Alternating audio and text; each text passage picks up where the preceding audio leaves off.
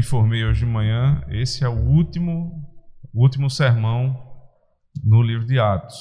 Só para refrescar a mente de vocês, nós começamos em maio de 2018. Veja só. E nós estamos terminando em 31 de janeiro de 2021. Dois anos e oito meses é, pregando somente em Atos do, dos Apóstolos. Né? Não acho grande coisa, porque até onde me consta, é, Calvino pregou seis anos nesse texto. Né? Então, não sou João Calvino, peguei um terço, um pouco mais de um terço. Então, graças a Deus por isso, irmãos. É mais um livro que o Senhor nos dá a oportunidade de conhecermos com mais profundidade, deixar o material pronto né, na, na, internet para quem quiser é, pesquisar, estudar. E é mais um, um, uma parte do processo de aprendizado que nós terminamos hoje. É sempre bom lembrar disso. Terminar um livro é muito bom. Em seguida, nós sempre passamos um, um período com algumas é, pregações em textos de outros livros. É, provavelmente a gente vai fazer isso durante o mês de fevereiro. E em março nós voltamos para a sequência, é, começando João capítulo 1. Então nós vamos ver todo o evangelho de João, se o Senhor permitir. Então, Atos 28, verso 23 até o verso 31, final do texto. Havendo-lhe eles marcado um dia, vieram em grande número ao encontro de Paulo na sua própria residência. Então, desde a manhã até a tarde, lhes fez uma exposição em testemunho do reino de Deus, procurando persuadi-los a respeito de Jesus, tanto pela lei de Moisés como pelos profetas.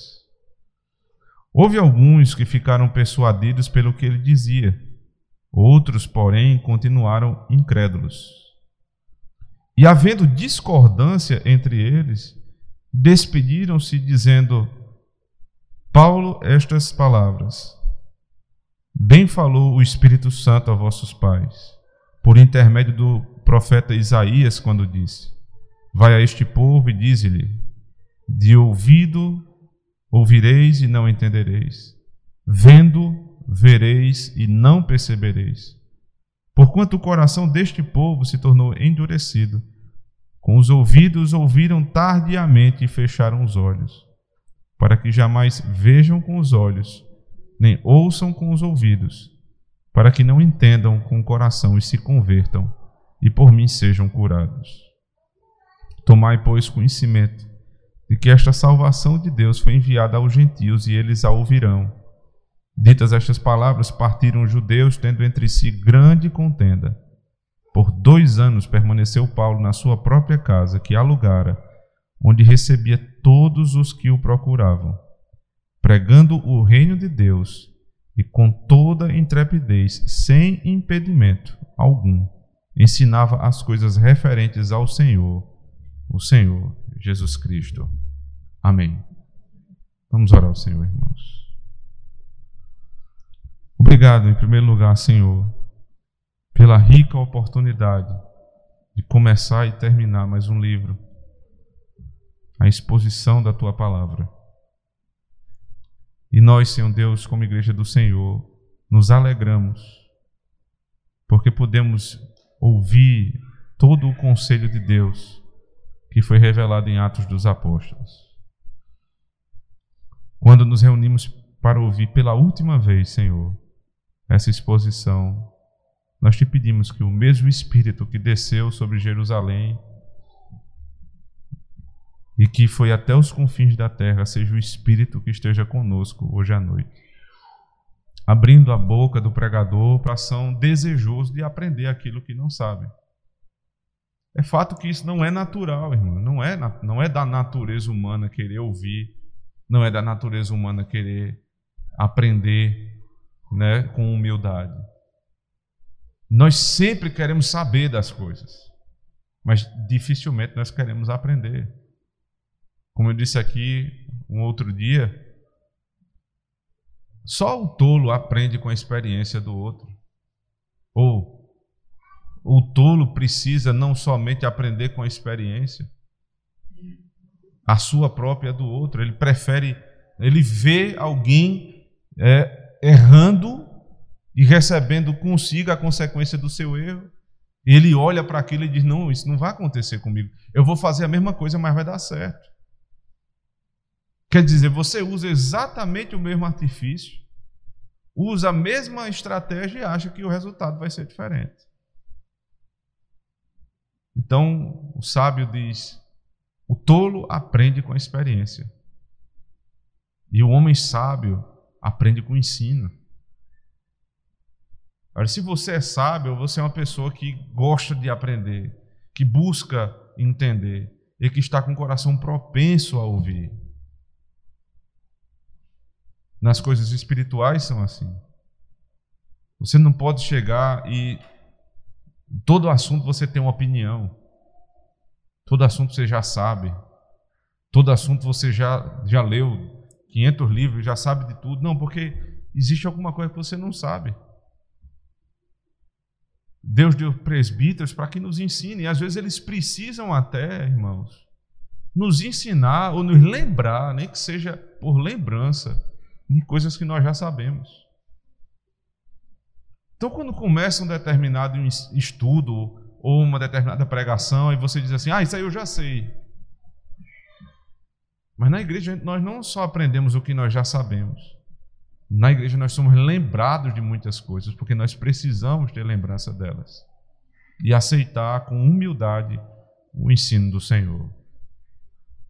Pois bem, o apóstolo Paulo, quando expunha o evangelho, ele tinha a oportunidade de falar para pessoas ignorantes, mas tinha a oportunidade também de falar para grandes religiosos da época. E sabe quem foram os, maiores, os mais beneficiados com o ministério de Paulo?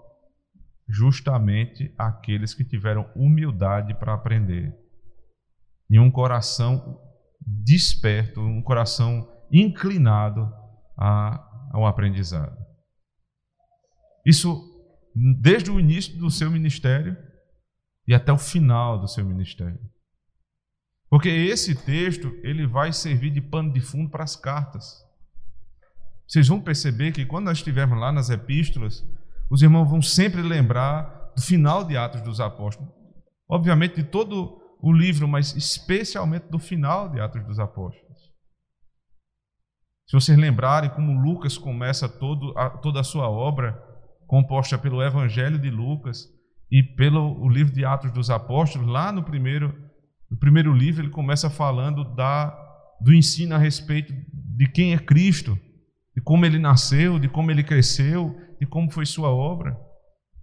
E o início de Atos dos Apóstolos é, se você quiser abrir comigo para conferir, Atos capítulo 1.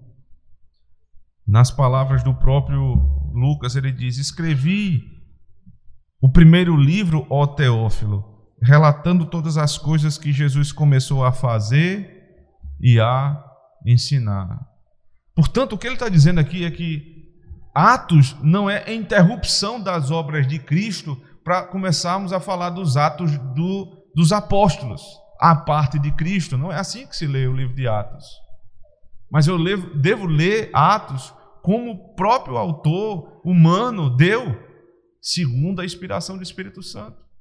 Ele está seguindo o fluxo do Evangelho. Lá ele tratou daquilo que Jesus ensinou em vida, antes de ser morto ou antes de ser assunto ao céu. Aqui ele está falando do ensino de, de Jesus depois de que ele foi assunto ao céu. Mas os atos, como nós vimos na palavra de Paulo Anglada, né, um autor que nós estudamos lá no comecinho, podem ser tranquilamente, o título do texto pode ser Atos de Jesus Cristo por meio dos apóstolos. Porque ele está relatando os atos de Cristo que foram executados pelos seus enviados, os apóstolos. Tudo isso para o nosso ensino. Tudo isso para que nós criamos mais a respeito de quem é o Senhor Jesus Cristo. E assim como houve dificuldades lá no começo do texto, onde os sermões eram pregados por Pedro, os sermões eram pregados por Paulo, e muitos criam, outros também rejeitaram. E fica claro isso aqui em Atos 28, observe, verso 24. houve alguns que ficaram persuadidos pelo que ele dizia, outros, porém, continuaram incrédulos. O livro que fala a respeito dos atos de Jesus Cristo por meio dos apóstolos, especialmente na pregação da palavra. Porque, veja, há uma distinção muito clara entre a pregação nos evangelhos e a pregação em Atos. Porque a pregação do evangelho era sempre aquela pregação muito focada em poucas pessoas, geralmente era assim. Era Jesus pregando para os pescadores, era Jesus pregando para um pequeno amontoado de pessoas. E ele sempre fazia um milagre, realizava alguma maravilha, ele dizia: Não saiam por aí dizendo. Porque não era a hora ainda de espalhar o evangelho, mas de ir conquistando um por um. Porque o propósito era que esse evangelho ele fosse crescendo aos poucos. Ele precisava formar a, o colégio dos, dos apóstolos, o colegiado de apóstolos. Ele precisava gerar alguns discípulos. Mas ele sabia que se essa palavra ela fosse para a multidão, então a perseguição seria muito grande e ele adiantaria o processo da ira dos homens. Então termina os evangelhos dessa maneira, você tem sempre é, uma pregação mais particular. E aí, quando inicia Atos dos Apóstolos, a primeira pregação que, que existe, relato em Atos 2, Pedro pregando e 3 mil pessoas sendo salvas. Porque agora é o Espírito de Cristo que desceu. A grande colheita se abriu e muitas almas vão entrar para o reino de Deus. Isso não quer dizer que todos vão entrar para o reino de Deus. Porque muitos não ouviram Pedro, muitos não ouviram João, muitos não ouviram nenhum dos apóstolos, muitos não ouviram o próprio Cristo, e assim termina Atos dos Apóstolos. Alguns ouviram e creram, creram e ele diz: outros, porém, continuaram incrédulos. O que foi que foi ensinado? Exatamente o mesmo evangelho. Não é que eles não entenderam o Evangelho. O texto não fala sobre falta de compreensão. O texto fala sobre falta de fé. Eles eram incrédulos e eles permaneceram incrédulos. Como é que alguém pode ouvir o Evangelho e não crer? Paulo, como eu falei, isso tudo aqui é o pano de fundo das cartas. Então, há aqui um embrião a respeito do que ele vai tratar lá adiante. E Lucas, que é inspirado pelo mesmo espírito do apóstolo, ele deixa essa informação aqui. Alguns creram e outros permaneceram incrédulos. Na segunda carta aos Coríntios, se você abrir comigo, no capítulo 2,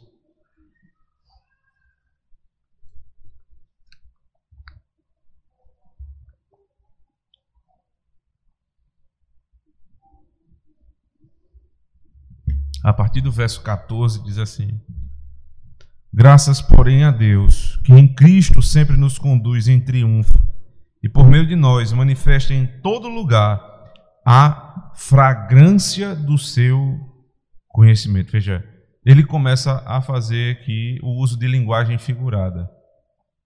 A fragrância, a fragrância do conhecimento de Deus. É qual o cheiro do conhecimento de Cristo?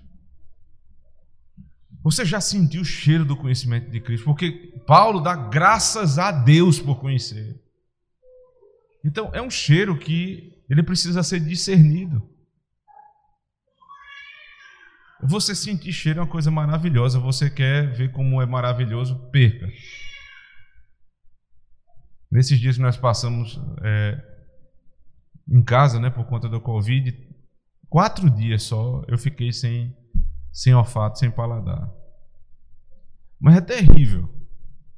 É um negócio terrível. Você quer sentir, vai tomar café. Café é uma bebida muito gostosa, mas é mais cheirosa do que gostosa. E você não consegue discernir o cheiro. Existem pessoas que são estão acometidas de um vírus espiritual que elas não sentem o cheiro do perfume de Cristo. Ele continua no verso 15: Porque nós somos para com Deus o bom perfume de Cristo, tanto nos que são salvos quanto nos que se perdem. Ele está dizendo: nós que anunciamos o Evangelho, nós que proclamamos essa palavra e sentimos o cheiro do Evangelho, nós mesmos somos o perfume de Cristo. Aí você fica pensando, é porque nós exalamos o perfume de Cristo e todas as pessoas vão sentir o nosso perfume. Ele diz: não, tanto para os que creem, quanto para os que se perdem. Para ambos, o cheiro do Evangelho é sentido. Ele continua ainda, verso 16: Para com estes que se perdem, foram os últimos que ele falou, cheiro de morte para morte para com aqueles aroma de vida para vida. Quem, porém, é suficiente para essas coisas? O que Paulo está dizendo aqui é o seguinte: o fato é, quem já teve uma experiência com Cristo sente, discerne o bom perfume de Cristo e exala esse perfume, anunciando o Evangelho. Agora, você não pense que porque você anuncia o Evangelho, todas as pessoas vão, a partir desse momento, sentir o bom perfume de Cristo para a vida. Todos vão sentir o perfume. Eles vão saber que você crê. Talvez alguns até admirem a tua fé. Mas os que são da vida, eles sentirão com discernimento o cheiro de vida do perfume do Evangelho. E os que são para a morte cumprirão seu papel eles sentirão o perfume da morte. Qual o perfume da morte? Eu não sei se vocês têm essa impressão, mas toda vez que eu vou num velório, pode ser de pessoa rica, pobre, pode ser o que for, mas tem um cheiro aquilo ali. Tem um cheiro. É o cheiro das flores. E flor de velório tem um cheiro que é muito particular num lugar geralmente fechado, cheiro de todos os produtos que foram usados ali para conservar o corpo. É um cheiro estranho. E eu tenho essa percepção. Quando eu entro no velório, você sabe exatamente onde está, porque o cheiro não nos deixa, não nos deixa nos enganar. Pois bem, irmãos, o cheiro da morte precisa ser discernido. E também o cheiro de Cristo, o cheiro da vida.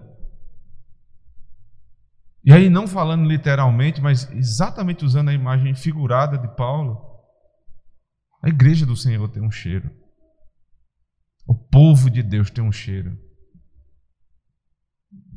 É muito bom não só vir a igreja como as pessoas muitas vezes é, entendem que igreja é. Eu quero uma igreja onde eu entre e saia e ninguém fala nem comigo, não quer nem sentir o cheiro do povo.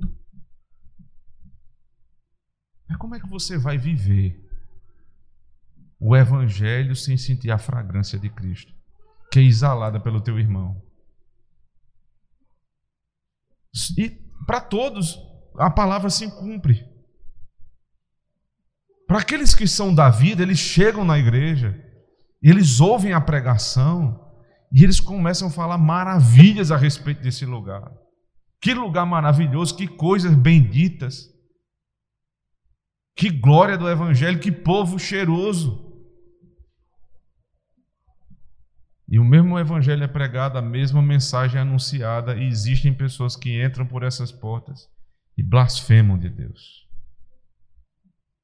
Me lembro muito bem de um, um dia onde eu fui pregar no noivado, e o irmão que já foi aqui da igreja, e eu fui pregar no texto de, de Gênesis, Gênesis 4, Gênesis 5, que faz uma comparação entre as duas famílias, a família da aliança e a família rejeitada.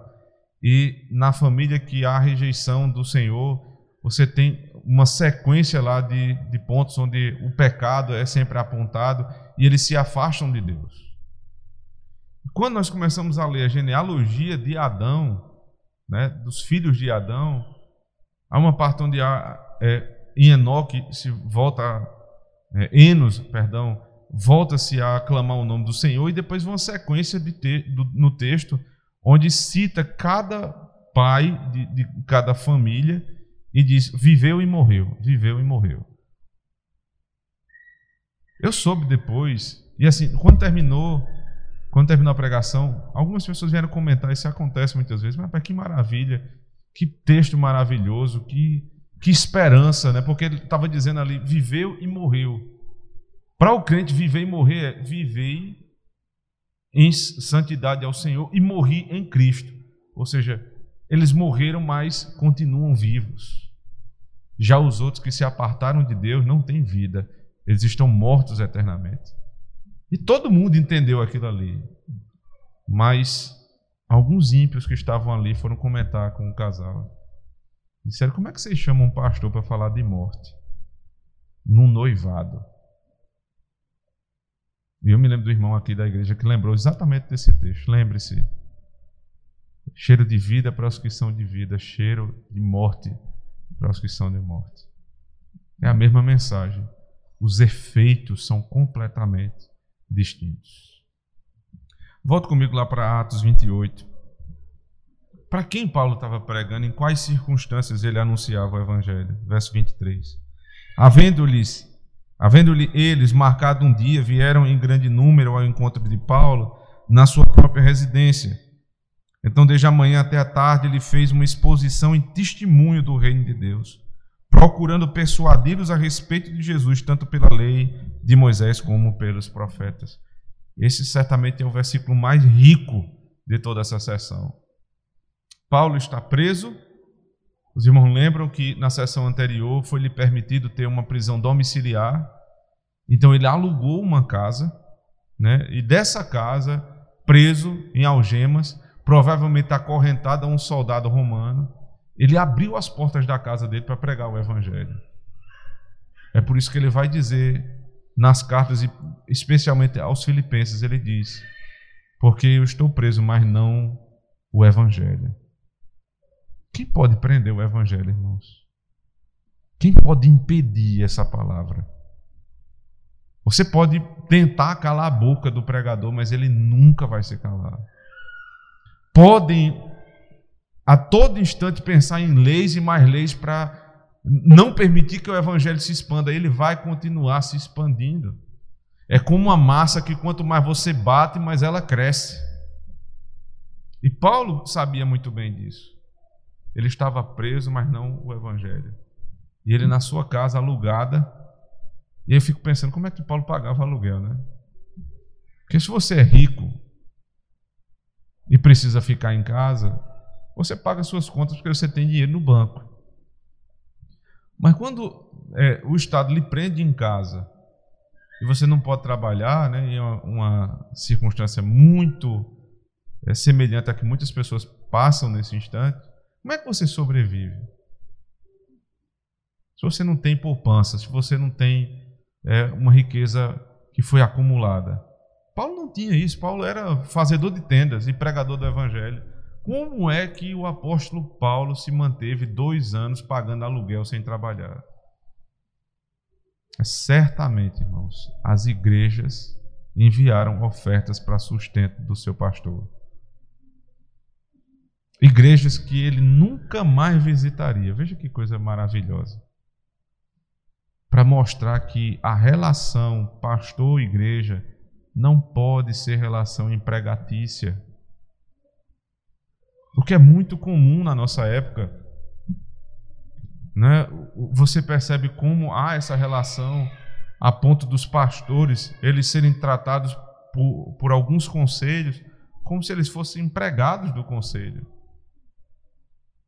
Pastores que vão para a justiça comum, justiça dos homens, aliás, justiça do trabalho requerer INSS, requerer uma espécie de fundo de garantia. Isso é uma vergonha para o evangelho, irmãos. Não, não pode ser, não precisa ser assim. Ah, porque é, ele precisa trabalhar como se fosse uma espécie de produção. Qual é a produção que Paulo estava dando aqui para as igrejas que estavam enviando o sustento dele? A produção para o reino. Não é só a igreja local, é uma visão completa do Evangelho, é uma visão completa do reino de Deus. Eu vou dar um testemunho porque eu muito me alegro com essa igreja, com o conselho dessa igreja, com o conselho da igreja presbiteriana de, de Linhares, no Espírito Santo. E conversando com os irmãos agora em dezembro, quando eu estive lá, os, os presbíteros estavam me contando que eles há um ou dois anos, eu não sei precisar, é uma igreja muito próspera, de pessoas muito prósperas. O conselho percebeu, já deu toda a condição de conforto para o pastor. O pastor vive muitíssimo bem, não há nenhum necessitado na igreja. A igreja está né, construindo uma, uma escola. E eles disseram: não, mas peraí, ainda está sobrando dinheiro. E aí disseram: pastor, vamos procurar igrejas sérias, pastores bíblicos reformados que estão passando por dificuldade. Eles conseguiram sete igrejas. E eles apoiam as sete igrejas. Uma delas era, inclusive, a igreja litorânea. Nós estávamos plantando. E agora esse dinheiro já está numa igreja de Fortaleza. Você entende como isso é, é importante? A igreja não está preocupada somente com ela própria localmente, mas ela entende a catolicidade. Se não fosse isso, como é que Paulo ia se manter aqui em Roma quando ele estava longe das igrejas por ele, onde, onde ele pregou? Mas a generosidade dos irmãos e a preocupação dos presbíteros daquelas igrejas em lembrar de um pastor que já foi da igreja. A gente vê pastores idosos que são esquecidos completamente. Se é para dar testemunho, eu vou dar um segundo. Primeira igreja presbiteriana de Aracaju. O pastor Franklin passou 30 anos sendo pastor daquela igreja. 30 anos. Homem fiel. Hoje, o pastor da igreja é o genro dele, pastor Alan Kleber, que já está há uns 15 anos. Veja, veja que família abençoada para essa igreja. 40 e poucos anos essa igreja sendo liderada por um, dois pastores apenas. E um só saiu porque não tinha mais condições físicas. O pastor tinha sua aposentadoria, né, mas um valor muito baixo, o valor de INSS muito baixo. O que a igreja fez? A igreja tem condição. Ela foi lá e completou o salário para o pastor ter uma vida mais confortável. Ele prega lá uma vez perdida quando ele consegue. Ele é um homem é doente, mas a igreja nunca se esqueceu de honrar a quem merece a honra. E aqueles não esqueceram do apóstolo Paulo. O que é que Paulo fazia ali naquela casa? O texto diz: Em grande número iam ao seu encontro, as pessoas de Roma, especialmente os judeus que moravam ali em Roma. E Paulo, na sua própria residência, recebia-os desde a manhã até a tarde a casa do apóstolo Paulo passou a ser um ponto de pregação.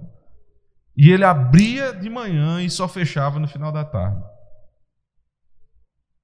É quando o pastor mesmo preso, o pregador mesmo preso, ele não sossega de trabalhar. Como ele fazia isso? O texto diz ainda: lhes fez uma exposição em testemunho, procurando persuadi-los. É tanto detalhe, a riqueza dos detalhes que Lucas traz aqui. Ele estava na casa que foi alugada, que era paga pelo, pelos irmãos das igrejas. Ele abria a casa de manhã, só fechava de noite para atender todo mundo da igreja. E o que ele fazia? Pregar o evangelho dando testemunho. O que é isso? Ele não falava do evangelho simplesmente como é, uma questão acadêmica ou como um aparato teológico. Não. É a respeito do que eu passei Olhe, eu conheci o Evangelho nessas circunstâncias. Eu fiquei cego. O Senhor recuperou minha visão. Eu passei a pregar o Evangelho. Eu fui perseguido. Eu sofri naufrágio. Eu sofri todo tipo de açoite. Isso é o Evangelho em testemunho. Qual é o Evangelho que você pode pregar? Você tem testemunho para apresentar o Evangelho? Eu não estou falando só testemunho de vida no sentido de, não, tem uma vida correta. Não é só isso, mas quais são as tuas experiências com o Evangelho que você tem para contar? De manhã até à tarde ele tinha experiência do evangelho para anunciar. Como é que ele fazia isso? Procurando persuadi-los. Ele não pregava de toda forma, não. Ele pregava falando de, de tudo aquilo que aconteceu com ele, ou seja, dando exemplos práticos do evangelho e procurando persuadir diligentemente. Ou seja, não negligentemente. Há uma tendência muito forte hoje dos, dos pastores se envolverem com diversas áreas da igreja. Eles estão envolvidos em tudo. Estão envolvidos na reforma da igreja, eles estão envolvidos nos projetos dos, dos departamentos, eles estão envolvidos com os concílios, estão envolvidos com tudo menos em pregar o evangelho pra, a ponto de persuadir as pessoas. É óbvio que aqui Paulo não está dizendo que ele estava conver, convertendo as pessoas, mas tentando persuadi-los. Para isso, irmãos, para pregar com persuasão, você precisa se dedicar primeiramente.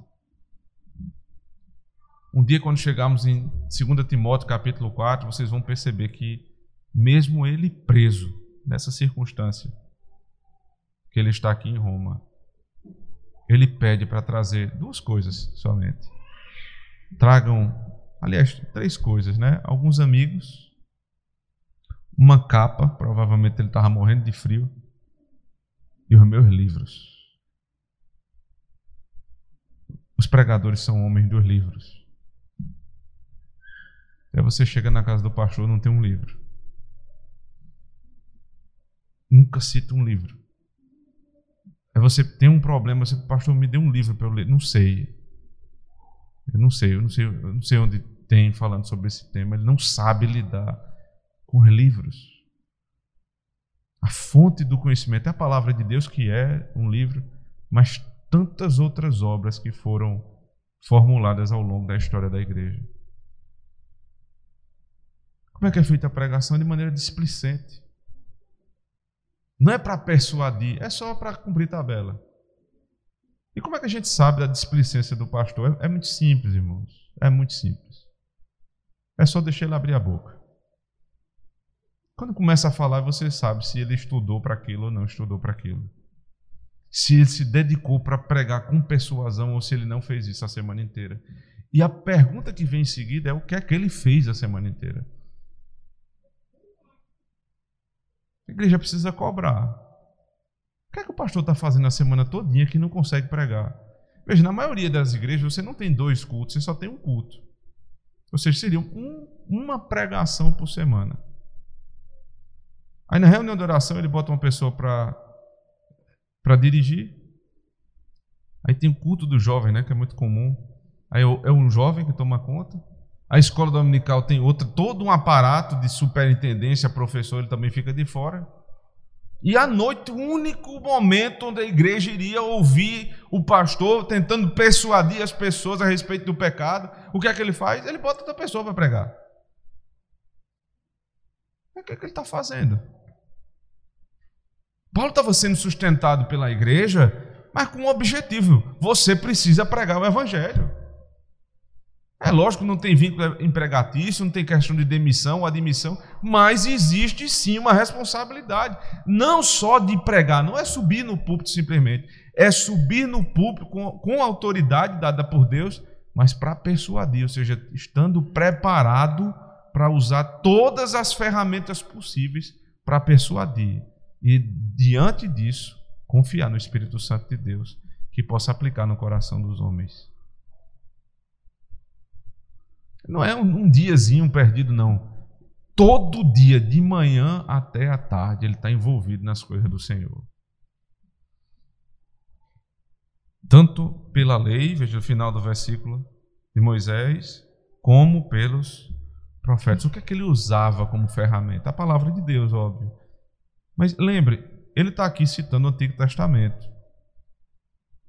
Em primeiro lugar, por um motivo óbvio, não existia o Novo Testamento ainda. Estava sendo escrito.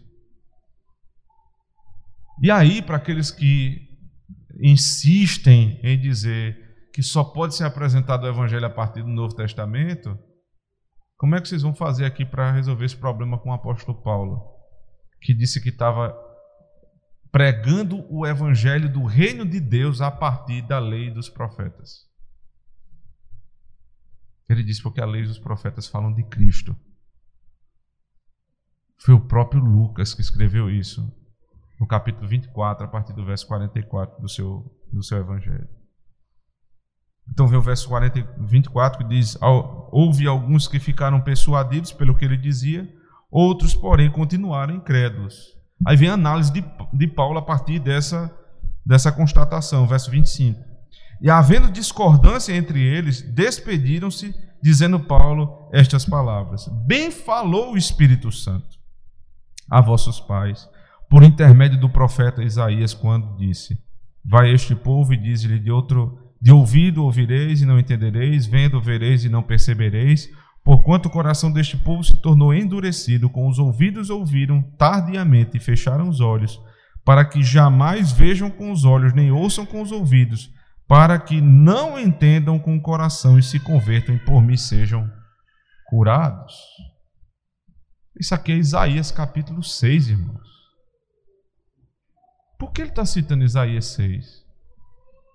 na hora que ele prega e muitos ouvem e creem, e outros simplesmente continuam incrédulos, ele lembrou: aqui está o cumprimento de Isaías capítulo 6. Que a profecia tem dessas coisas, sabe? Ela, ela não se cumpre numa única época. A maioria das profecias é assim, ela tem múltiplas ou múltiplas consumações.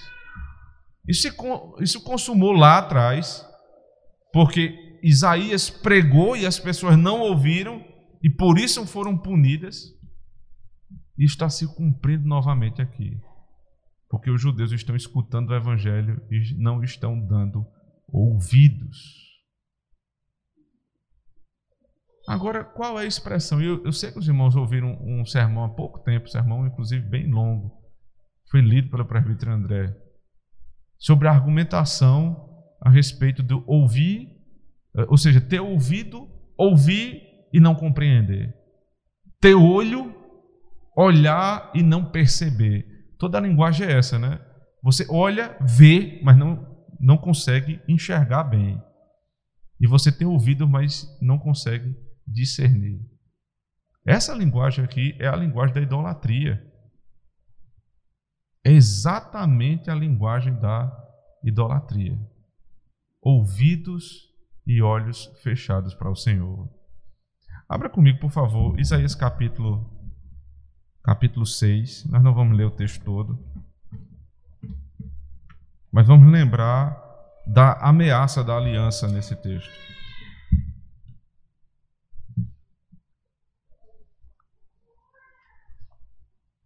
A partir do verso 9. Então disse ele: Vai e dize a este povo: Ouvi, ouvi e não entendais. Vede, vede, mas não percebais. Torna insensível o coração deste povo, endurece-lhe os ouvidos e fecha-lhe os olhos, para que não venham ele a ver com os olhos, a ouvir com os ouvidos e a entender com o coração, e se converta e seja salvo. É interessante que quando Paulo cita esse texto lá, ele diz: para que se converta e, e eu o cure. Porque na linguagem de Isaías, curar e salvar é a mesma coisa. Na Isaías 53 não é assim que ele diz? Que Jesus veio para eh, nos cobrir as enfermidades, para sarar a nossa enfermidade. Então, salvação e cura é a mesma coisa. Por isso que nos evangelhos, quando Jesus está, salvando alguém, muitas vezes ele diz, como disse lá o aleijado, ele diz, levanta-te e anda. Aí ele diz o motivo porque ele falou aquilo ali. Ele diz para que possam crer que eu tenho poder para salvar. Para que vejam a salvação. Eu curo, ou seja, eu salvo. Agora, quem está apegado na idolatria vai ver, mas não percebe. Vai ouvir a pregação, mas não consegue compreender. Então, no verso 11, ele diz: Então disse eu, até quando, Senhor? Ele respondeu: Até que sejam desoladas as cidades e fiquem sem habitantes as casas fiquem sem moradores e a terra seja de toda assolada. E o Senhor afaste dela os homens e no meio da terra seja grande o desamparo. Mas se ainda ficar décima parte dela, tornará a ser destruída como o terebinto e como o carvalho, dos quais, depois de derribados, ainda fica o toco. Assim a santa semente é o seu toco. Então, as pessoas aqui, quando chegam nesse texto, se confundem um pouco. Eu vou falar daqui a pouco sobre isso. Mas, em primeiro lugar, a ameaça aqui é exatamente ao mesmo povo. Porque quem estava em idolatria eram os israelitas. Isaías estava pregando para o povo de Israel. E a ameaça é: se vocês continuarem na idolatria, se vocês permanecerem nesse pecado, eu vou fazer o seguinte: vocês vão ter olhos para não verem e ouvidos para não ouvirem.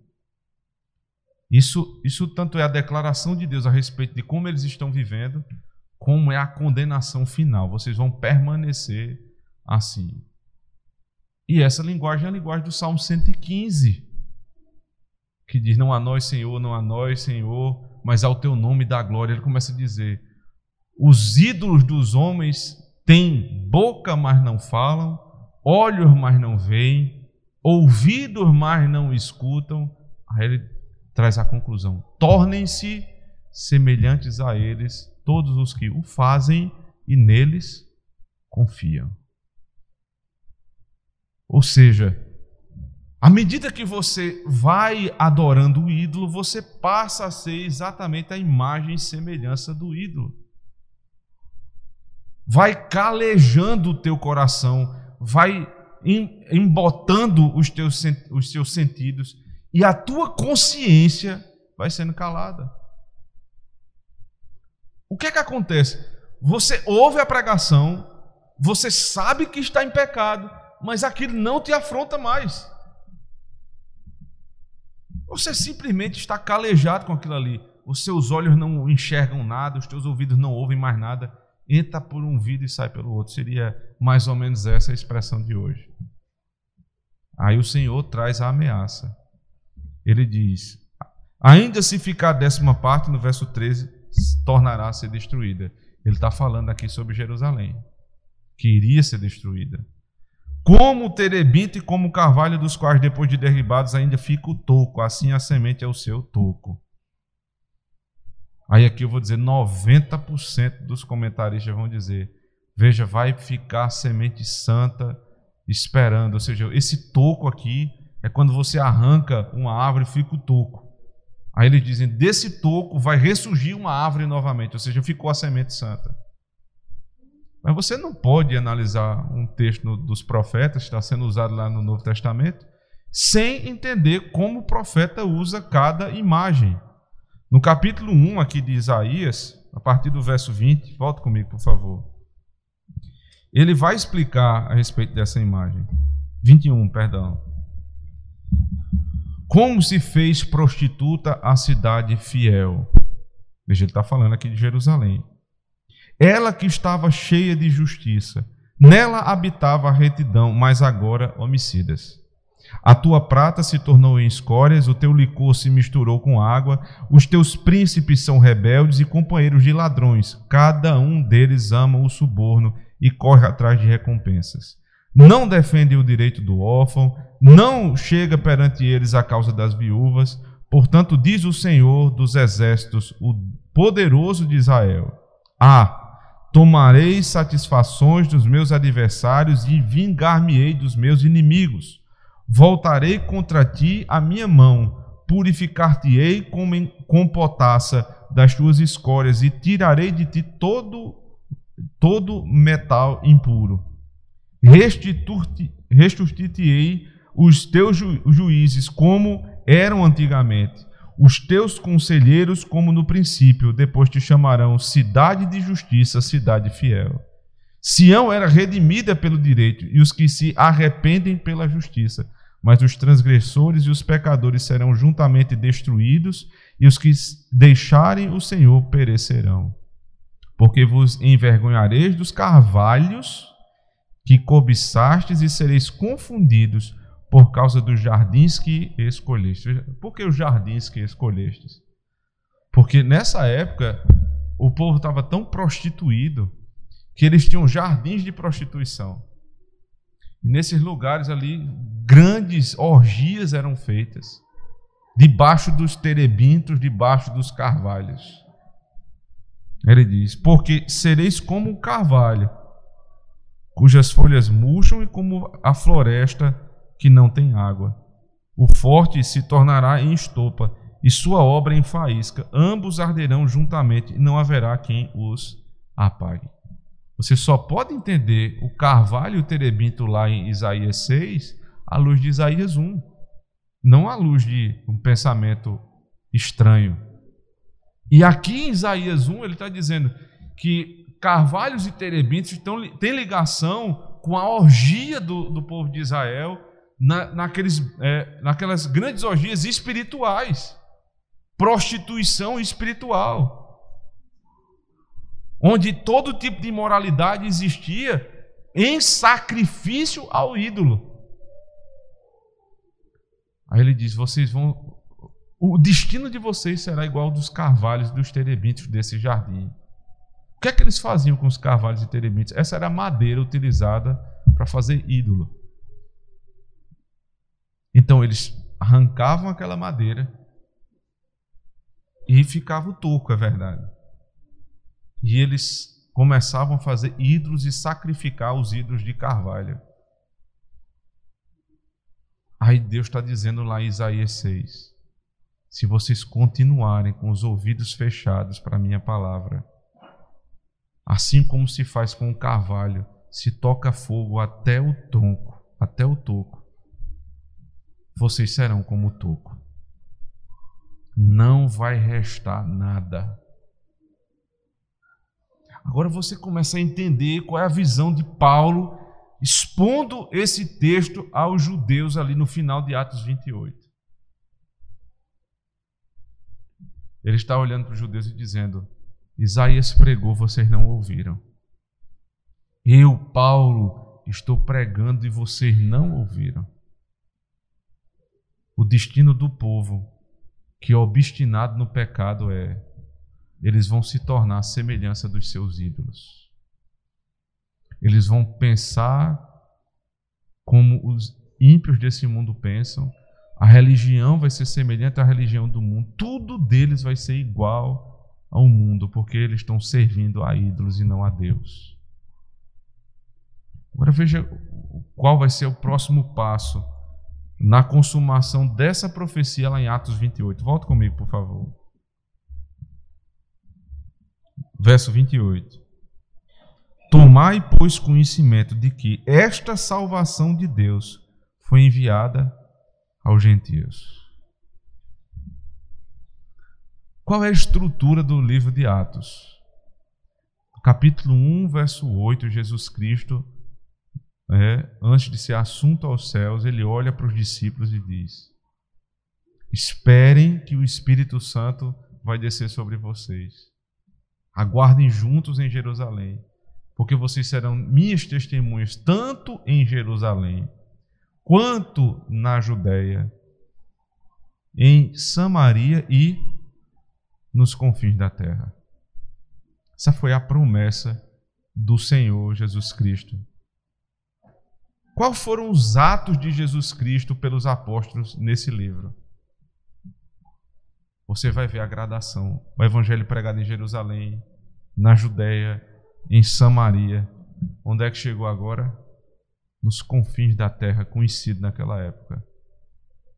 No centro do Império Romano. Veja que coisa fantástica. César,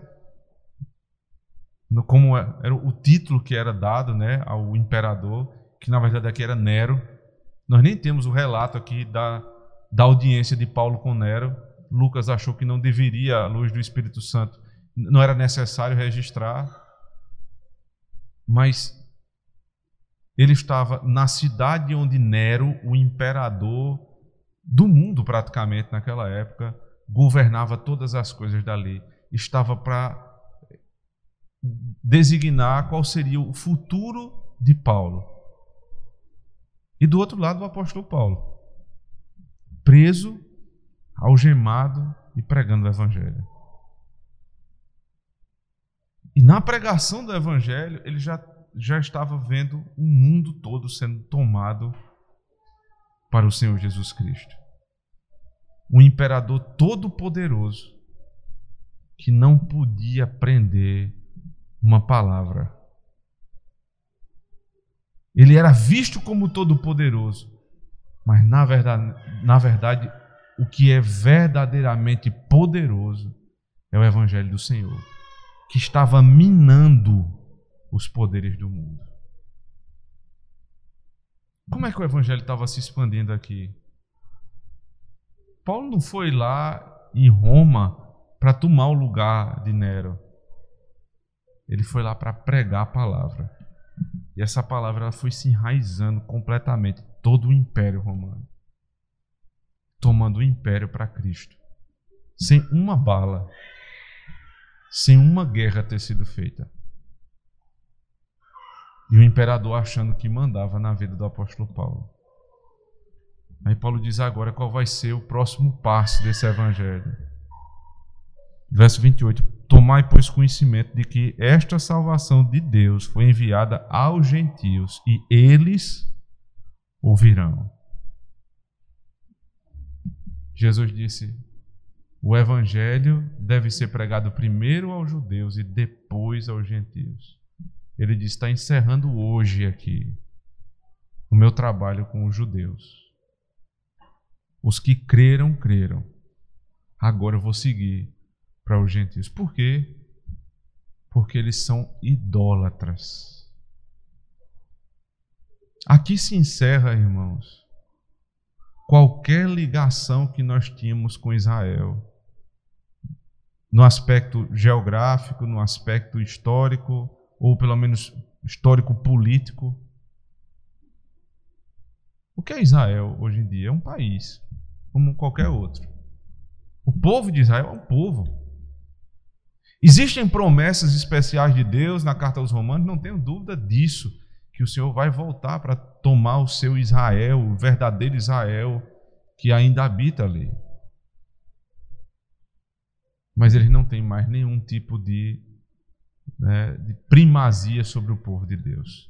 Eu estou indo para os gentios e eles me ouvirão. O número completo dos eleitos vai ser alcançado porque judeus e gentios vão ouvir a pregação da palavra de Deus. Verso 29 diz: Ditas estas palavras, partiram os judeus, tendo entre si grande contenda. Seja, ficou o povo dividido, os que creram dos que não creram.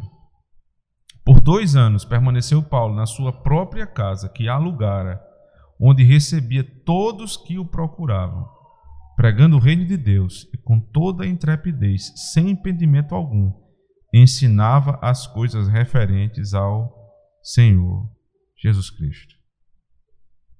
Ele continuou pregando a palavra do Senhor por dois anos. Os relatos nas epístolas é que muitos soldados se converteram, que muitos gentios de Roma foram até essa casa do apóstolo Paulo e se converteram para provar que a promessa do Senhor se cumpriu. Tanto para os que creem, quanto para os que não creem. Você se lembra do, do que o apóstolo Paulo disse lá em 2 Coríntios, capítulo 2, verso 14 a 16? Alguns chegaram nessa casa e quando entraram na casa sentiram a fragrância do evangelho de Cristo a vida. E outros entraram na casa do apóstolo Paulo e sentiram a fragrância de morte. O que foi que ele pregou? Para todos ele pregou o evangelho de Deus, o reino de Deus. O que é que uns ouviram? Isso é caminho de morte. O que é que outros ouviram? Isso aí é vida. Nada impediu o apóstolo Paulo de pregar a palavra. Qual é o resumo, irmãos, então, ao final desse livro? Primeiro, o que Jesus Cristo diz, ele cumpre. Exatamente a estrutura que ele deu foi a que se consumou, de Jerusalém aos confins da terra. Então creia nas promessas do Senhor, porque Ele tem crédito para isso. Segundo lugar, o fato de Deus nos trazer grandes promessas não nos permite pensar que elas vão ser alcançadas com facilidade. Basta os irmãos se lembrarem de todos os problemas que os apóstolos tiveram para cumprir a vontade do Senhor. Em terceiro lugar, vale a pena ser fiel, mesmo no sofrimento, para cumprir a palavra do Senhor. Paulo estava preso, humilhado e tendo que pagar aluguel de casa no fim da vida. Quer dizer, isso aqui é um é o golpe final na teologia neopentecostal. Eles não dizem que se você for fiel, você vai conseguir todas as coisas e vai ter uma vida tranquila? Ou eles querem dizer que Paulo não era fiel? Sabe como é que Paulo terminou a vida? Numa casa alugada, sendo sustentado pela igreja e preso. Mas a glória do evangelho não é essa. As pessoas ficam pensando assim: ah, Deus não vai deixar eu passar isso, não, para que o evangelho não seja envergonhado. É, o povo de Deus passou fome no deserto. O Senhor foi e socorreu. Paulo passou por todas as tribulações que os irmãos viram. E o Senhor permitiu que ele passasse. A vergonha do Evangelho não se dá quando eu passo dificuldade financeira ou de qualquer outra ordem. Não é assim. A vergonha do Evangelho se dá quando nós somos infiéis, incrédulos diante do Senhor. E essa é a vergonha do Evangelho. E por fim, tenha cuidado, irmãos. Tenham cuidado. Porque quantas vezes nós vimos aqui pregações dos apóstolos para os judeus? Quantas vezes? Advertindo uma vez atrás da outra. E nunca Paulo ou Pedro citaram Isaías 6. Mas agora ele citou. Para dizer o seguinte: o pecado que os homens cometem demonstra algo, manifesta algo claro, a dureza no meu coração. Coração duro. Mas para o coração duro, se eu me, me arrependo e busco uma vida nova, o Senhor perdoa. Porque Cristo padeceu no meu lugar para perdoar pecado. Mas aí tem um segundo problema, que é o que ele está apontando aqui que não é mais a dureza do pecado, mas o endurecimento de coração. A ponto de você ter olhos e não ver, ouvidos e não ouvir, boca e não falar. Ou seja, você está completamente tomado pelo pecado, obstinado no pecado. Isso não faz mais nem diferença. Tenha cuidado. O Evangelho é cheio de promessas para os que o buscam e verdadeiramente se arrependem. Mas ele também está cheio de ameaças que são cumpridas para aqueles que brincam com o Evangelho. Você que tem vivido uma vida de pecado, insistentemente sem se arrepender, precisa lembrar disso. Paulo disse isso para o povo de Deus. Isaías disse isso para o povo de Deus.